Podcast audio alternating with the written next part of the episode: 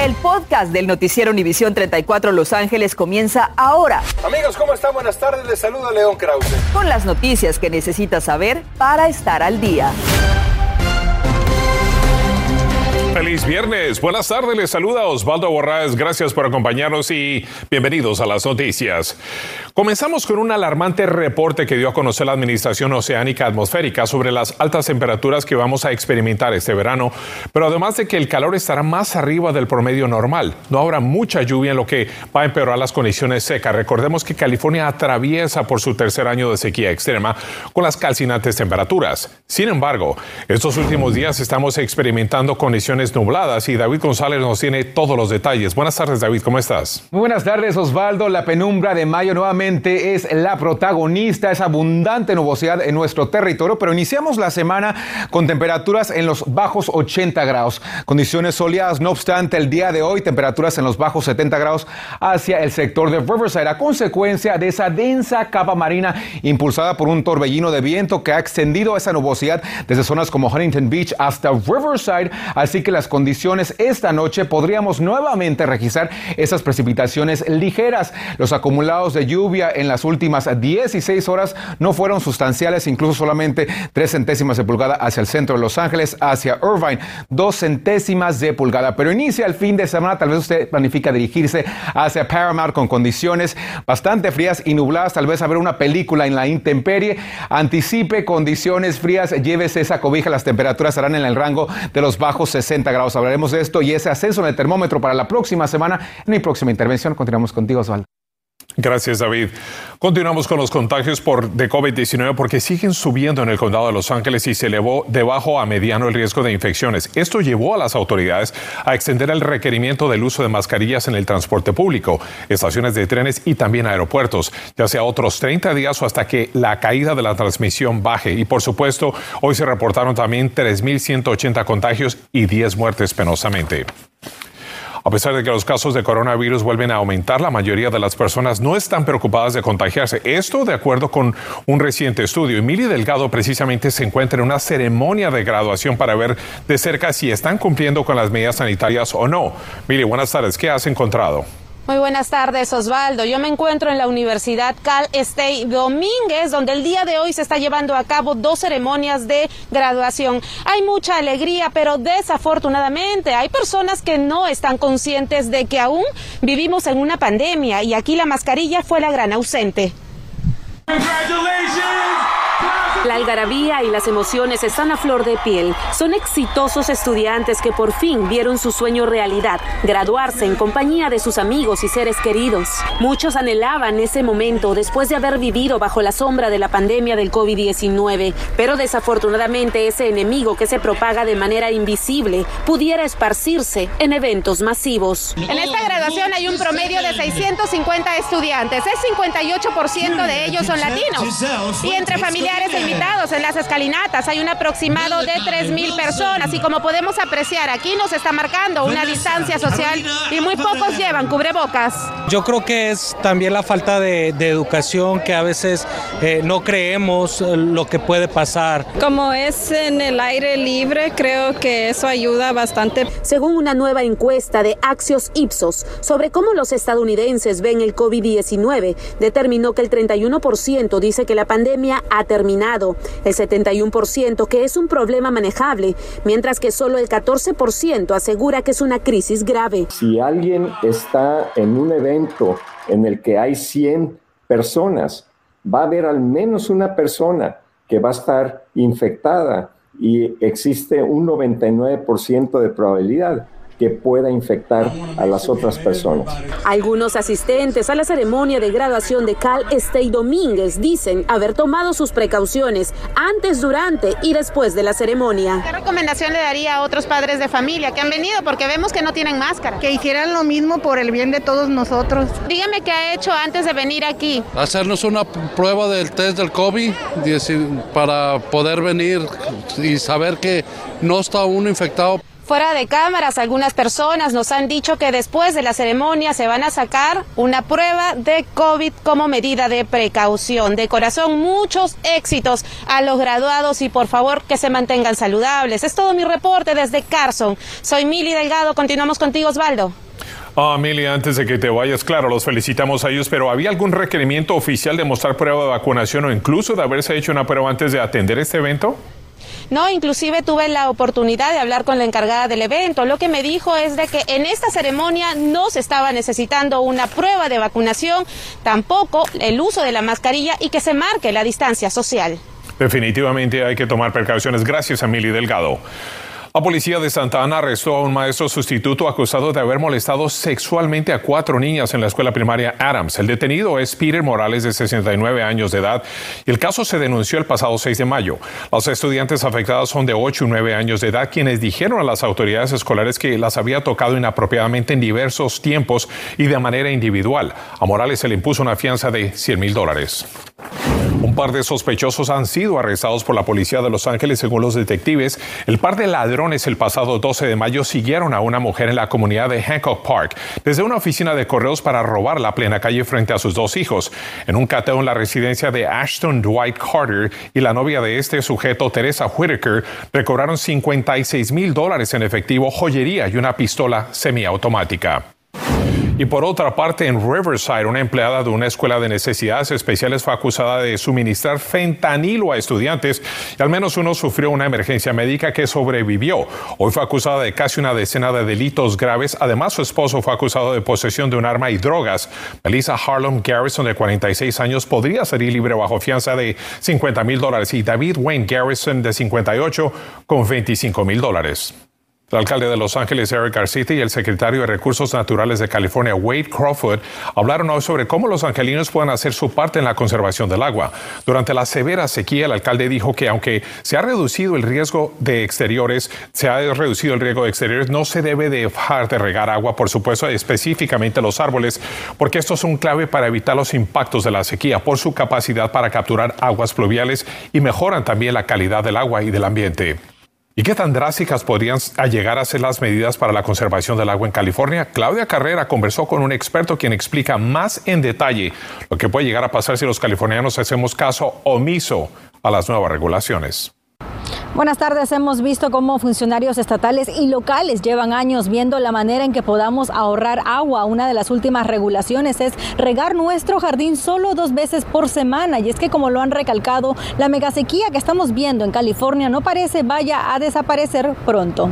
¿Qué tan grave está la sequía en este momento en California? La sequía en California está en un estado más grave um, que lo que hemos visto desde los 1880s. Una de las mayores causas ha sido la falta de lluvia, tanto así que en las últimas semanas usted ha sido testigo de cómo funcionarios les han introducido nuevas y estrictas restricciones para conservar agua y así ayudar a estirar el poco líquido que tenemos en nuestras reservas. Los ahorros más grandes van a ser afuera, en el pasto, y tenemos que, por ejemplo, eliminar el pasto en lugares donde no se utiliza. Tenemos mucho pasto decorativo. Le pregunté sobre la posibilidad de recuperar agua dulce como lo hacen otros países. Lo que están haciendo en países como Israel, también en Australia, ah, es construir plantas de desalinización que, nos ayuda a usar la agua del mar. Sin embargo, asegura que empezar a construir plantas desalinizadoras podría ser un impacto negativo para nuestro medio ambiente. Hay mucha capacidad para ahorrar el agua, no tener que hacer ah, plantas de desalinación a una escala donde van a destruir el medio ambiente. Está en nuestro control como residentes de evitar esos impactos. Y Ortega dice que si podemos ahorrar el agua que sobreusamos al regar nuestros jardines sería suficiente para reemplazar el agua que estamos perdiendo en el norte de California. De otra manera, podríamos ver restricciones mucho más severas en los próximos años. Yo soy Claudia Carrera desde el Valle de San Fernando. Con esto vuelvo con ustedes al estudio. El asambleísta Miguel Santiago hizo hoy un llamado para que se amplíen los beneficios de comida para todos los californianos sin importar su estado migratorio. El funcionario estuvo hoy en el Banco Regional de Comida con la coalición Food for All en Los Ángeles, donde dijo que los indocumentados contribuyen con miles de millones de impuestos, pero no tienen acceso a CalFresh y el programa de asistencia alimentaria de California, solo por su estatus migratorio. Escuche. Estamos luchando para que todos tengan esos alimentos ah, en la casa, en particularmente los niños. Es sumamente importante. Ahora que los precios están subiendo de todo y estamos viendo los formularios para los niños subiendo de precio, es importante que nosotros tengamos un programa como CalFresh que cubra a todos, no importa los documentos o indocumentos que tenga una persona. Se estima que casi la mitad, un 45% de los californianos indocumentados y dos de cada tres niños indocumentados pasan dificultades para tener comida en la mesa. Y en instantes, desafortunadamente, la escasez de fórmula para bebés continúa empeorando y padres de familia con recién nacidos se están desesperando. Además, un nuevo estudio indica que la clave para que nuestros hijos tengan éxito en su futuro está en la familia. Le diremos qué debemos hacer los padres de familia para lograr esta meta. Llegamos al fin de semana y si usted tenía planificado dirigirse hacia alguna de nuestras playas, recuerde que las condiciones frías este sábado, así que la recomendación que lo haga el próximo domingo, temperaturas bastante frescas. Hablaremos de esto y mucho más después de la pausa comercial. Y también en contacto deportivo, las Águilas del la América y Tuzos del Pachuca dejaron todo para la vuelta y pasar a la gran final. Además, Lakers ya tiene finalistas para entrenadores. Le digo de quién se trata más adelante. Estás escuchando el podcast del noticiero Univisión 34 Los Ángeles. La escasez de leche de fórmula para bebés en el país es cada día más grave. Los padres están desesperados por no encontrar el necesitado producto según la agencia del seguimiento de datos Data Assembly. Y la semana pasada había un 45% de escasez a nivel nacional, aunque en 10 estados era del 50%, afectando entre otros a Virginia, Nevada y Arizona. La administración Biden anunció que ya obtuvo el primer lote de fórmula infantil que proviene del extranjero. Oiga, y no es ningún secreto que los niños con lazos familiares fuertes tienen una mejor oportunidad de tener éxito en la vida.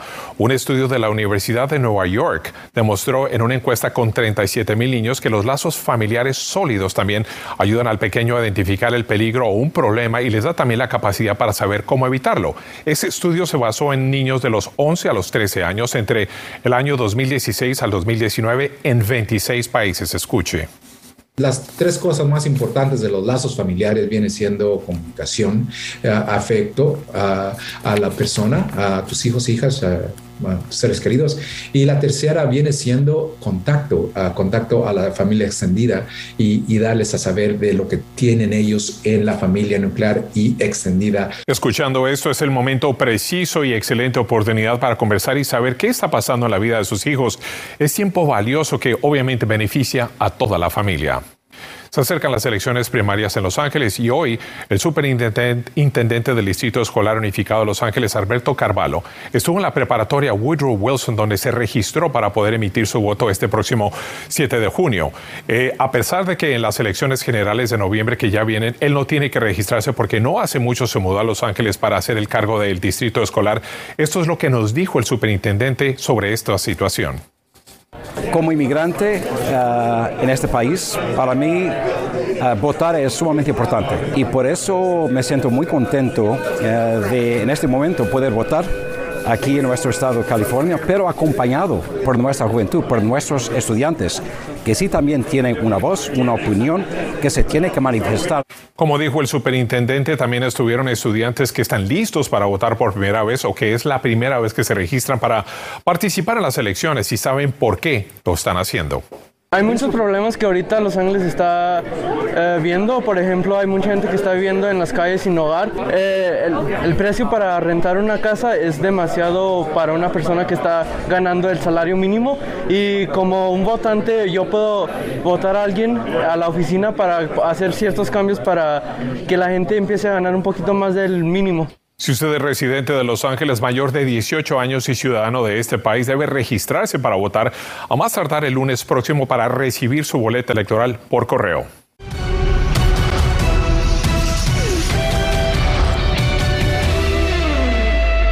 Es tiempo de los deportes, hay mucha actividad este fin de semana y por eso tenemos aquí a Felipe Valenzuela para que nos digas qué tanta. ¿Cómo te va, mi querido Osvaldo? Excelente. Mucho fútbol, ¿eh? La- se viene ya la gran final, por cierto, aquí por Univisión. Vamos rápidamente con los deportes. Los Dodgers de Los Ángeles ya regresaron al campo de juego esta tarde y en plan de visitantes se miran entre los files de Filadelfia. Los Dodgers vienen de barrar a los Diamondbacks de Arizona 4-0 y están en la cima de la división oeste de la Liga Nacional. 25 ganados y 12 perdidos. Hasta el momento el marcador 3-0, sexta entrada a las 11 imágenes y por supuesto el resultado. Mientras tanto, los Angelitos también tendrán actividad el día de hoy y en casa reciben la visita de los Atléticos de Oakland.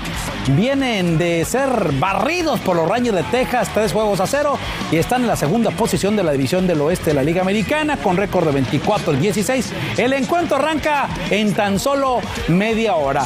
Mientras tanto, los Lakers de Los Ángeles ya tienen dos fuertes candidatos que están en la ronda final, que están en el banquillo. Se trata de este hombre, el entrenador de los Portland Trail Blazers, Terry Stotts, y el entrenador asistente de Milwaukee, Darvin Ham. Stotts fue entrenador de Portland del 2012 al 21, mientras que Ham ha trabajado con los Bucks desde el 2013. Bueno, con una gran actuación de Paco Memo Ochoa, también dos fallas garrafales del América, dejó vivo al Pachuca y no sacó ventaja del partido de ida de las finales y empataron uno a uno. Todo, todo esto sobre el final del partido que mereció la victoria también el Pachuca. Pero al final de cuentas, el partido de vuelta, que incluso es a las 5 del Pacífico el domingo, va a definir todo. Me ven todos acá. No tengo duda que el domingo vamos a salir a ganar como lo hemos hecho desde el primer momento que yo asumí en la cancha que sea. Se los dije recién, tranquilidad. Nosotros, hasta que no logremos el objetivo, no vamos a disfrutar nada. O sea, América es un equipo que nos merece respeto, que tiene grandes futbolistas, un gran entrenador, es una gran institución. Bueno, mire usted, más allá de que Qatar 2022 está en el horizonte cercano, la FIFA también trabaja de cara al Mundial que le va a seguir, eh, pues, el próximo Mundial por primera vez en la historia, ¿verdad? Tres países, Estados Unidos, México y Canadá, pero además serán 48 las elecciones y donde el próximo mes se van a conocer las 22 ciudades candidatas para albergar todos estos partidos. Solo deportes, buenas tardes, buen provecho, nos vemos a las 11, pásela bien.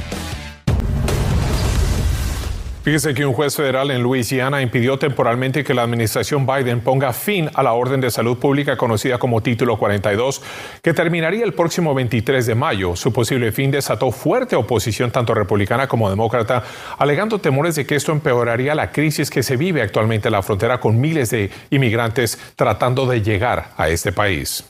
Nos ha tocado pedir en los, en los bulevares, nos ha tocado vender dulces, palomitas para poder sustentar los alimentos de mis hijos. Creo que ha sido muy importante que las personas que están a cargo en el gobierno escuchen las historias de las, de las, las personas que están en los albergues y eso mismo les ayude.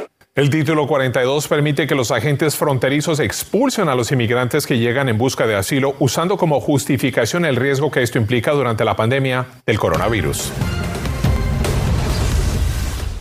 Indignados por sus malas condiciones de vida y lo que dicen es la falta de responsabilidad de funcionarios de la ciudad del Monte y el condado de Los Ángeles, inquilinos del complejo de apartamentos Chesapeake de 425 unidades realizaron hoy una protesta en la sede del propietario Pama Five Properties. Los inquilinos dicen que por años se han quejado de que tuberías rotas, que arrojan aguas residuales, alimañas, mojo negro, tóxico también y calentadores defectuosos los siguen afectando sin lograr arreglos.